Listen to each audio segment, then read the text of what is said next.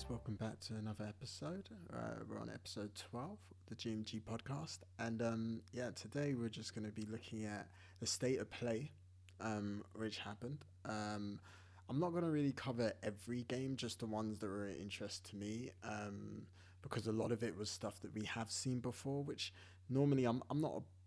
A, I'm not really against that as long as it's um, stuff that, where they're doing like a deeper dive and if previously they haven't shown that much of it. And to be fair we got to see um, a lot more of uh, games which were announced but you know more teased um, than anything. But um, let's get straight into it. The first um, game that i definitely want to uh, take a look at is returnal um, which is a new game from housemarque which uh, if you don't know are the developers behind um, Resogun, Nex Machina.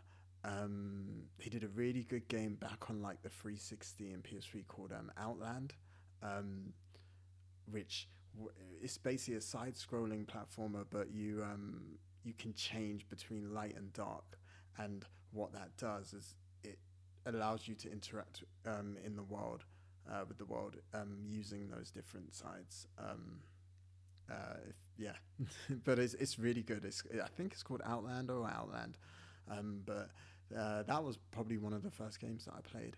Other than they've also done uh, what was that other uh, really good Alienation, um, which is brilliant. Like they they are the, they're the type of developer that um, speaks to me um, a lot in terms of like they always focus on the gameplay first. Like the purity of it.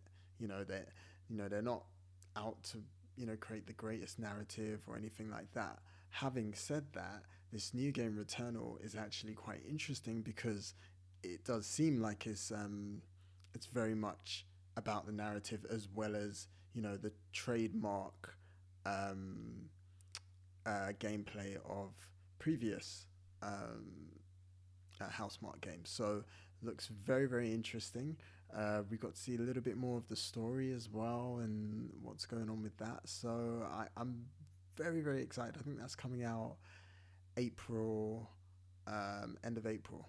Yeah, so actually we did get like release dates of some of these games. Um, so yeah, it, it was it was quite an informative uh, showcase. But yeah, that's Returnal. Um, definitely one to keep an eye out if you're a fan of you know bullet hells and fast um, fast gameplay because you know that's that's what Housemarque's about. The next game is um, Kena Bridge of Spirits, and this one looks basically like a, a Pixar um, film. You know, it's that good looking, right? Um, the story seems very much. Uh, I get a bit of Hayao Miyazaki vibes, um, and. Uh, you know, a bit of Spirit Away in there, a bit of Princess Mononoke. There's there's a lot um, going on, and and interesting enough, the developer behind this, I can't remember their name for the life of me. Um, used to be they used to work in animation, um, and when I found out, I was like, okay, so it makes sense. So it's quite cool that they're like transitioning into um, game design now. Um, so yeah, I cannot wait that the animations look good. Um, uh, the combat um, looks good as well, which is always the worry with games like this, where they look really nice, um, very cutesy, but uh, actually playing it doesn't seem, um, doesn't feel good and whatever. And obviously, no one's played this yet, but from the looks of it, um, I'm definitely excited. And once again, that has also got um, a release date, which is uh, August 24th. So yeah, and it's coming out for PS4 and PS5 as well. So like that should uh, that should be one to watch. I think that's like so. I would say next to um, Returnal and obviously Ratchet and Clank, which surprisingly they didn't show um, uh, in the state of play, um, which is supposed to be coming out quite soon as well. Um, those I think are their three big uh, headliners, um, at least for the first half.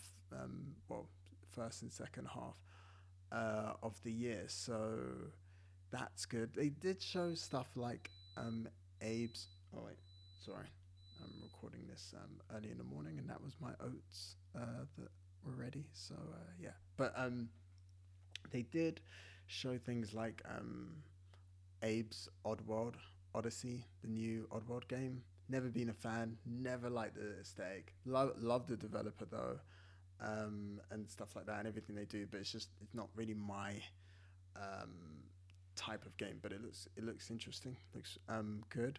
Um, but the next uh, game that I saw that looks really really interesting um, is Sifu, and this is from the developers of um, Absolver. I think I want to call it. It's not Observer, is Absolver, right? Which was like a martial arts, like uh, MMO esque type game where you can just um, basically create your own fighting style and mixing up combat moves. And that was really their focus of like giving you that freedom to create how you want to fight. And this just seems like another take on that. Um, from the looks of it, um, it reminds me a bit of like the hallway scene in Daredevil. Or, you know, like, because he's just basically he's a dude that's just going through this hallway, beating guys up, you know, martial arts style. And something interesting happens where he gets knocked down and then he gets back up and he's like aged a bit. And i guess it's that type of thing where you know kind of like a roguelike again i think where um, every time you die the game changes or your character changes in some way. Uh, so very very interested to learn more about that.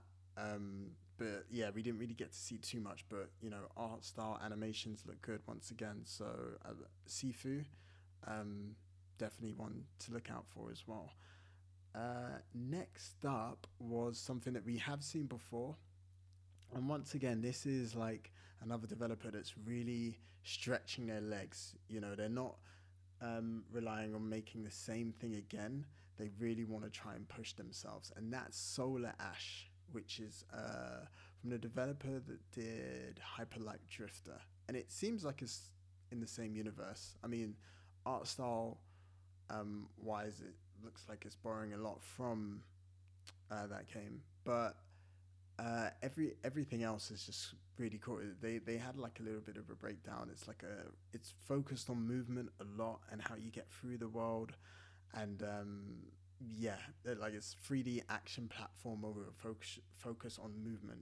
Um, I think is what he was saying during that presentation. So uh, definitely want to check more of that out um, when it comes out. I don't know if that got a release date though. It still didn't get a release date, but um, I'm sure we'll be seeing more as uh, E3 approaches with that game because it has been a little while since it was announced. I mean, uh, l- there was a lot um, of rumors about it even when it was before it was announced of its existence, uh, way before it was shown. So we'll keep an eye on that. Um, next game uh, that they showed the final one, and this this was the last one that spoke to me. To be honest, not really too much of uh, a new game. It's more DLC, and that's the Final Fantasy VII DLC that's going to feature its own chapter with Yuffie. Um, which, funny enough, because I I mean I'm a big Final Fantasy guy, but I'm not big in Seven uh, at all. Like I don't the characters never really spoke to me. It wasn't the, when I had my PlayStation. It wasn't the game. It wasn't the Final Fantasy that I got first. It was actually Final Fantasy VIII. So, and I was never a fan of like the character models even back then. Like I was just like, no, this is this is silly. So I just was never on that train. I never had that same attachment I know a lot of um, people have with Final Fantasy VII. Um, but saying that, this does look quite interesting. But I never realized that Yuffie wasn't a main character in the game. Like she was like a side character that you can uh, take or leave, um, which is interesting. I always thought that she was. Maybe I'm mistaken um, about that.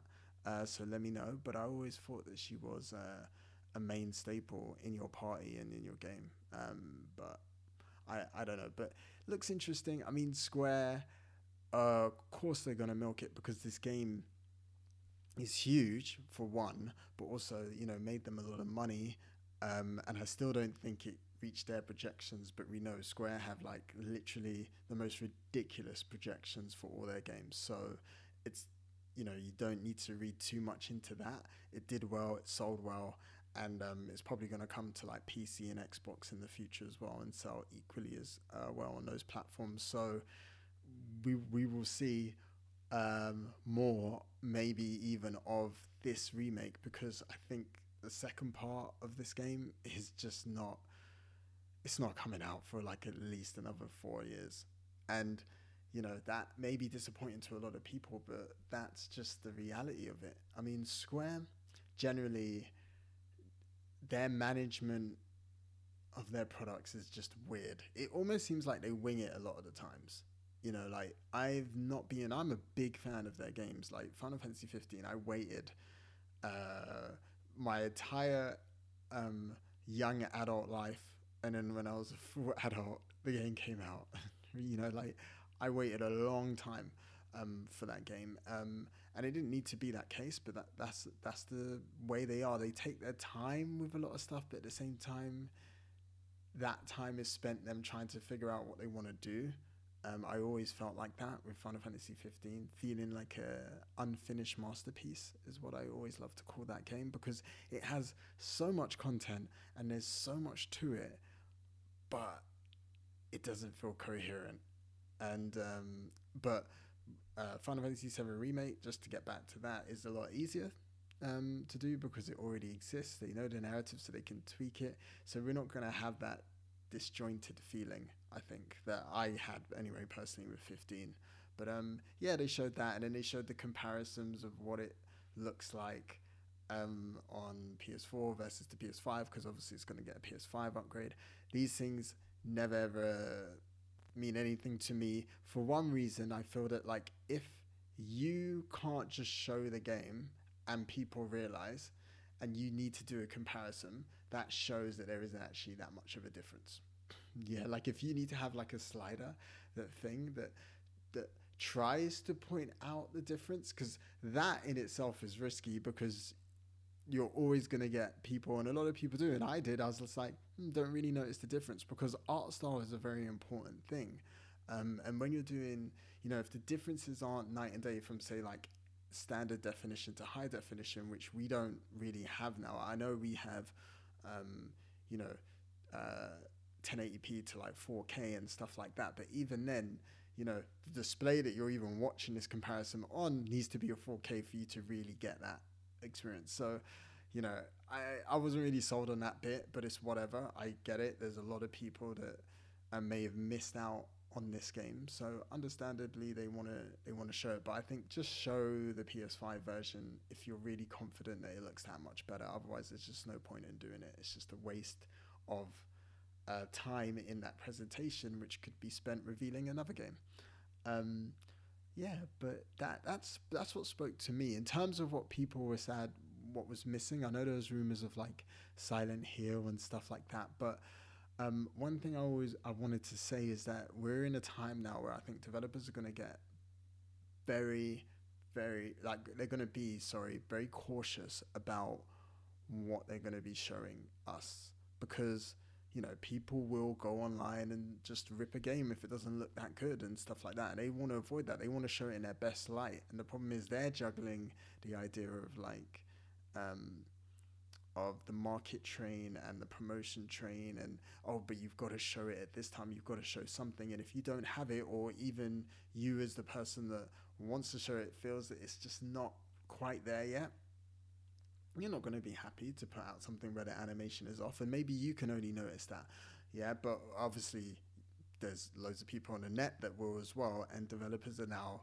aware of that so um, I'm not surprised if you didn't get to see um, Silent Hill or you know more Final Fantasy 16 even because these things I think they want to show them in their best light. Saying that they did actually reveal Final Fantasy 16 and it looked okay. I mean this is the problem with Square. It's just like just you can just throw a dart at the wall and just you know whatever it hits, yeah, is what they're gonna do next. So yeah, but um yeah, I think that's everything just in terms of state of play that I just wanted to go over quickly and give you guys my thoughts.